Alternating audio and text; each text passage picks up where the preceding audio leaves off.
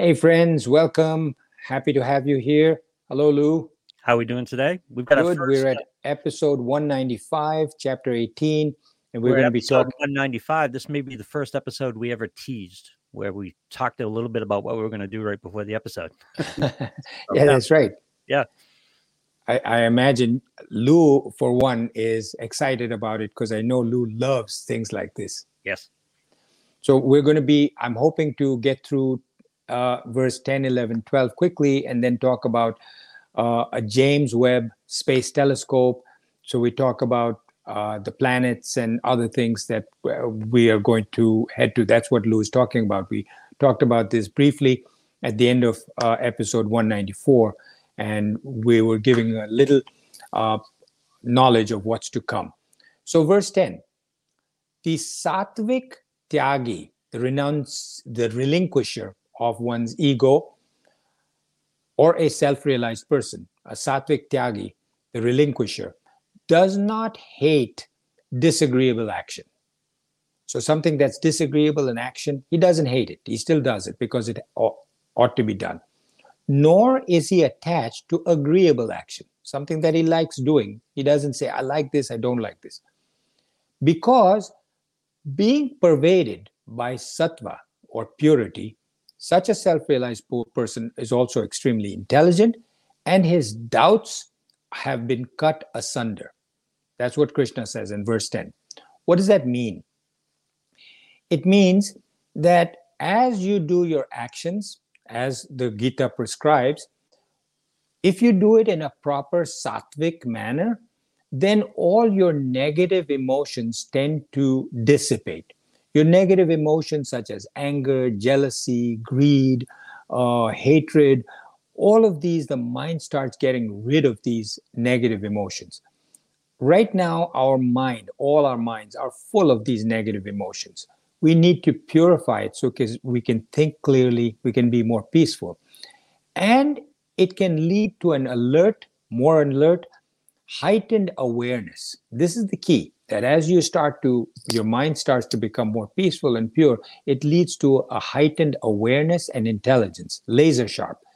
This then leads to knowledge that right now, when your mind is clouded, you can't get a certain knowledge, not knowledge about arithmetic and geometry or politics, but awareness, knowledge of the higher, the uh, more subtle knowledge of the self. This leads to a knowledge as your mind gets purer of the self. Even if it's a glimmer of knowledge, even if you see it like through a haze, you're getting closer to it than you were with that cloudedness around you. And as long as you have an ego, I, I, I, me, my, we cannot even get close to that realization. We cannot even get close to the self or even looking at it through a whole smoke kind of thing. All doubts get removed as to who am I? What is this world? Who is God? What is God? What are the rewards of karma? All of this gets removed when the Supreme is realized. So, people who have become self realized, Buddha, Jesus Christ, many, many others, we know about these two because they continued to work even after they became self realized. Many people who become self realized have become self realized in remote places like the mountains. And they don't necessarily come down and be a part of the humanity. They might come down to the local Himalayan villages where everybody bows down to them and prays, but then they go back up to their caves. Jesus actually went around and talked to a lot of people and shared his wisdom. So did Buddha and taught and wanted the world to become a better place. So, why am I saying this? Is because even after such a person becomes self realized, he continues to function in this world as opposed to going back up into the Himalayan caves and staying there. And he does his job, he does his work, he does his karma, healing people, helping people to become on this path to knowledge, like Jesus Christ or Buddha. How does he function is the key. Now he's become self realized. In, in essence, it is Brahman, the power of consciousness, pure consciousness, functioning through a human body, speaking through a human body with the same voice that this human body had when he was just an ordinary human being, right? I hope you get that. Yeah. He neither, this person, he with a capital H, this self realized person, neither hates the negative actions that he has to do when he has to do something that is negative, as think of Jesus Christ or Buddha as you're thinking of this. He, he neither hates the disagreeable actions, negative actions, kamya karma, which he normally we avoid because we feel that it's going to lead to bondage and worldly uh, entanglements. We say, I don't want to do that because if I do that, then he doesn't because he's already beyond that. He's past it. This is the key. What things we say, I don't want to do that because I'll start to like it too much and it'll bind me. He doesn't. He disagreeable, he does it. Likable, he does it. And he doesn't get attached. He doesn't get attached to what he likes. He doesn't get distant from what he doesn't like. He doesn't get attached to good actions and move away from bad action because he has gone beyond attachment and action. That's what we were talking about in the last episode. Why does he not get attached? Because he's gone beyond attachment and action. You tell him this is good, this is bad, this is papa, this is punya. Pap means sin in Sanskrit, and punya means uh, blessings or good deeds. Papa punya, bad brahma is not for the self realized master. Why? Because he's beyond it. Example if you go to the sun and you say, start questioning the sun, if the sun were able to talk to you about day and night, the sun would say, What day, what night? Mm-hmm. The sun doesn't know what is night. You know what is night because you're on this earth and there's day and night because of, of the way the earth moves around the sun. But the sun doesn't know. He's self realized in that respect. So a self realized person doesn't know. So, another example if you take a cup and your cup has a handle and you say to the cup, which side is the right side of the cup and which is of the le- left? Which side is your handle on. Cup doesn't know. Cup says i'm a cup. I don't know what side it is. Or a knot in a rope. As long as that knot is there there's a left side of the knot and the right side of the knot. If the knot gets disentangled and becomes one long rope there's no left and right side. Similarly once a person becomes self-realized there's no question about good and bad, pap and punya attachment to good deeds and bad deeds, it is all the same. And that's the state of enlightenment. Verse 9, sorry, verse 11. It is not possible for the embodied to relinquish actions. It is not possible for the embodied. Now, when you say embodied, the, when Krishna says embodied, you tend to think of the Atman because embodied means something that is embedded inside the body. It is not possible for the embodied to relinquish actions, but he who relinquishes the fruit of the action is called a tyagi, a relinquisher. A little complicated to understand, but you'll understand when I explain it, I hope. Hmm. For somebody who holds on to one's body, is attached to the body, saying, I am a man, I am an old man, I'm a young woman, I'm a young person, I'm handsome, I'm tall, I'm fat, all refers to the body. And as long as you're attached to the body, that's a part of your ego.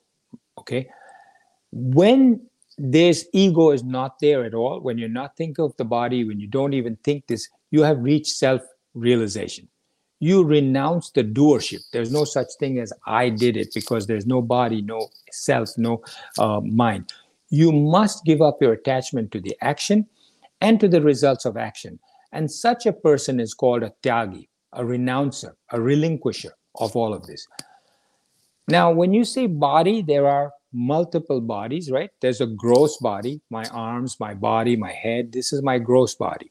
This is my physical body. It includes my sense organs, organs of perception, and my organs of action the arms, the legs, the voice box, the genital organs, the organs of defecation and urination. That's my gross body. Then comes the subtle body, which is the thoughts and desires. All of you should know this by now. We've gone through it many times. And then lastly comes the causal body, which is the vasanas, or the desires. Those vasanas and desires have come, as we said, from likes and dislikes. It's a vicious cycle. You like something, you indulge in it, it produces more likes, more desires, and it becomes a vicious cycle. And those vasanas are embedded inside you so that it becomes your nature to follow the desires of your vasanas. And those vasanas follow you from one lifetime to the next, so that a million lifetimes later, you're still carrying the same vasanas. They're much stronger in you now. So you may be have a vasana for money, for greed, for uh, food, for um, pleasures of the sense organs, all of these things. Those vasanas are called the causal body because they cause you to do things uh, because of the desire.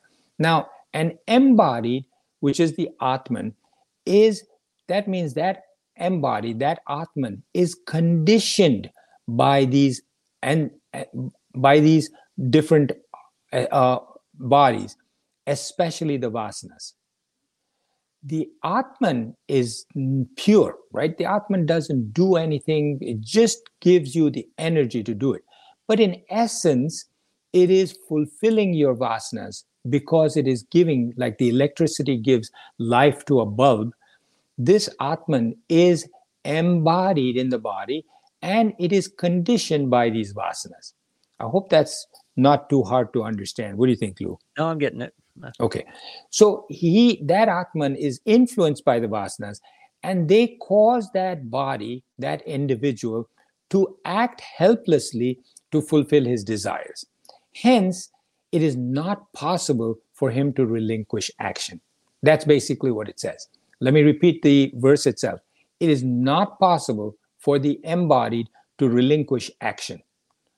So, why is it not possible? Because he has his vasanas, and the Atman is conditioned by those vasanas, and it will keep doing those actions because of that. I that I hope it makes it clear.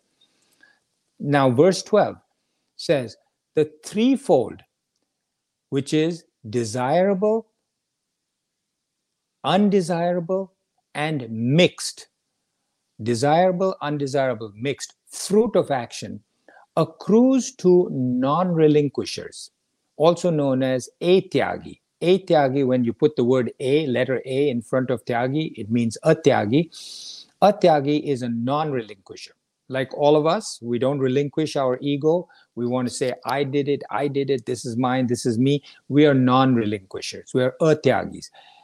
They, these, we people like tyagis have effects of our actions that the sannyasis, the renunciate, don't have. A renunciate, a sannyasi, a renunciate, who has renounced all selfish desire prompted actions, do not have these effects of their actions. So you and I, because we've not relinquished it, we take an action, we will get a result. What is that result? It's either a bad result, disagreeable, or a good result, which is conducive and agreeable to us, or it is a mixture of both good and bad. And here's the important part that these three results of the desire prompted action results in certain results. So, actions with anger will produce a certain result versus an action that is done with a calm and happy attitude will have a different result. That's a known fact. So, a being, when you do certain things, actions, you will pay the price. You will go after your death, your mind and your intellect and your prana and your vasanas and desires travel. They leave the body and they go, right? You may find this impossible to believe, but I mean, we don't know, we can't see the TV waves, yet when I turn on the TV, the TV comes on because it's picking up waves. If I had not a cable TV, but one with antennae, I'd pick up TV waves from the air. Right. I can't see them. I can't see radio waves. I can't see sound as it's moving through, but it's there. Similarly, we cannot see the mind and intellect as it leaves from a dead body and then waits for another body to come. But what the scriptures say is that this mind, this intellect, these vasanas then travel incredible light years and wait in heavens or not such good places, hells, which are not physically located, or so I thought. I don't know. I don't know. But it, could it be that there are planets where they go? That's the question. I don't know. I don't know the answer to this. But the scriptures say that you can be born as a devta, which is a Sanskrit word for a god with a small g, not Brahman. You can be born as a devta, who is a superior elevated being, or a, because of bad good karma, you can be born as a devta, or because of bad karma, you can be born as less than a human, which is like an animal because you did bad things, or you can be born again as another human, either a good life as another human or a bad life because of bad karma. All these because of the type of actions that you have done. Whatever karma you have done and whatever kind of attitude you have used, that produces the result. Now, in the Upanishads, there's one Upanishad called the Taittiriya Upanishad. There is a list of these forms in ascending order. The highest list on that list is Brahmalok. Brahmalok, a lok means a place where uh, people are, lok also means people, population. Brahma is that belonging to Brahman. That's the highest in that ascending order. So, where is this? I always thought, eh, well, there's no such thing as out there in the space. And that brings us to this James Webb Space Telescope. About 25 years ago, they started developing this telescope called the James Webb Space Telescope. And it cost them 10 billion years, sorry, 10 billion dollars to make this. It's an amazing thing if you look it up on the internet, what it is. Why is it important? So, we talked last time, and you should maybe go back to the previous episode for me for my brief explanation of what this is. But light travels. The sun, as it is there out there, you know, we can see it up in the sky.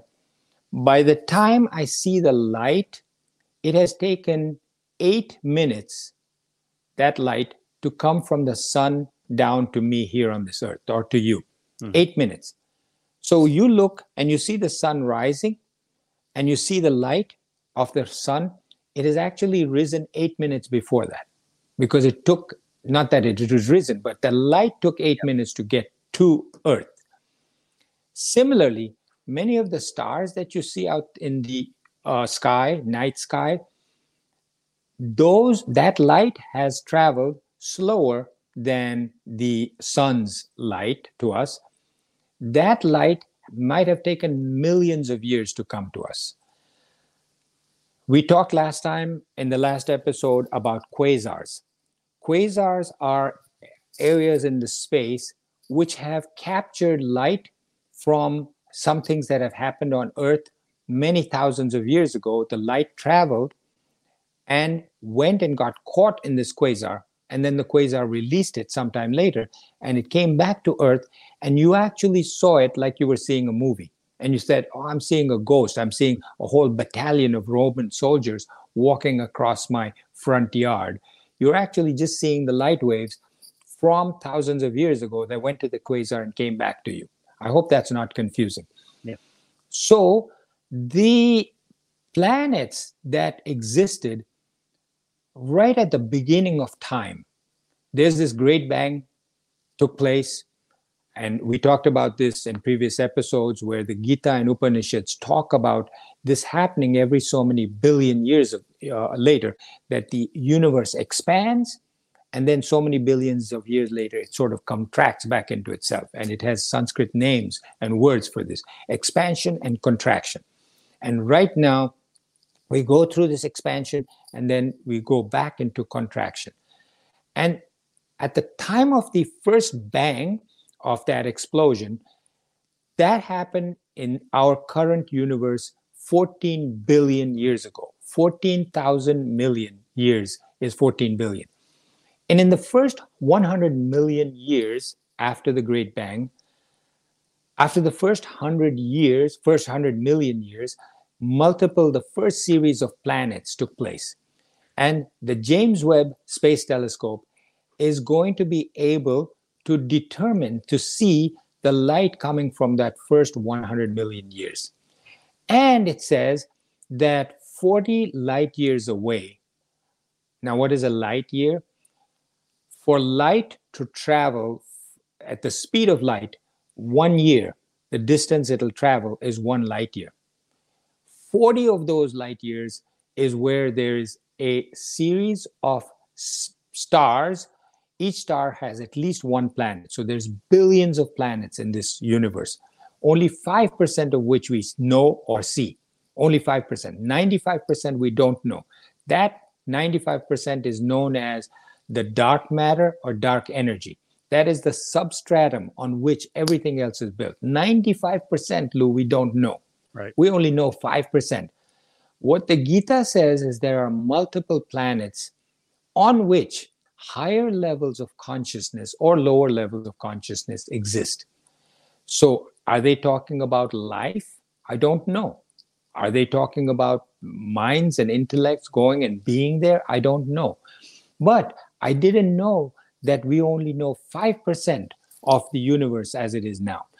I didn't know that 40 light years away, there are there's at least one star that they've identified that has seven planets revolving around it, three of which are known as the Goldilocks planets because they're neither too hot nor too cold and can sustain life because there's carbon dioxide and oxygen on it. And they're looking and hoping that the James Webb telescope, space telescope, tells them about this.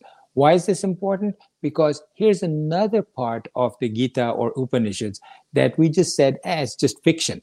You know that they're talking about higher levels of consciousness being on other planets.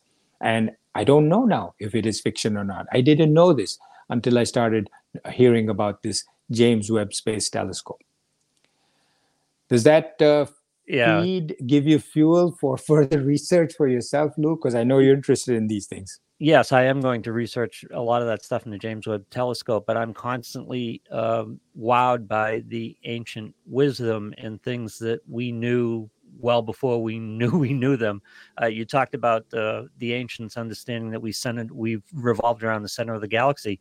You can't see the center of the galaxy, so this is an incredible amount of wisdom and knowledge accumulated through amazing ways. That how they could understand the concept of a galaxy before you could see a galaxy I don't understand. It's just fascinating how much we knew and when. we- not just the galaxy how did they know about the uh, atom or the atom bomb uh, movements of the atom that could produce an atom bomb how did they know all that and now I'm fascinated about how we gained this knowledge and then it got lost. It got lost in their civilizations in between, and how it's coming back. And I'm wondering about those cycles of knowledge now and um, how we can know things and then lose track of them and then come back to them. So that I think is probably the kernel of truth to our next series of episodes after we finish the Gita. Yeah. Lou has been asking me for a long time, you know, because we have another three or four months that we're going to be finishing chapter 18. And what are we going to do after that? And that I think is where a little seed of an idea that I have is probably going to be fanned and developed into something else that we're going to be talking about. What do you think, Lou? I love it. It's going to be great. I'm so looking forward to it. But All we right. have work to do left to do on the Gita. Yes. So we'll see you next time and we'll continue on with chapter 18. Thank you, friends.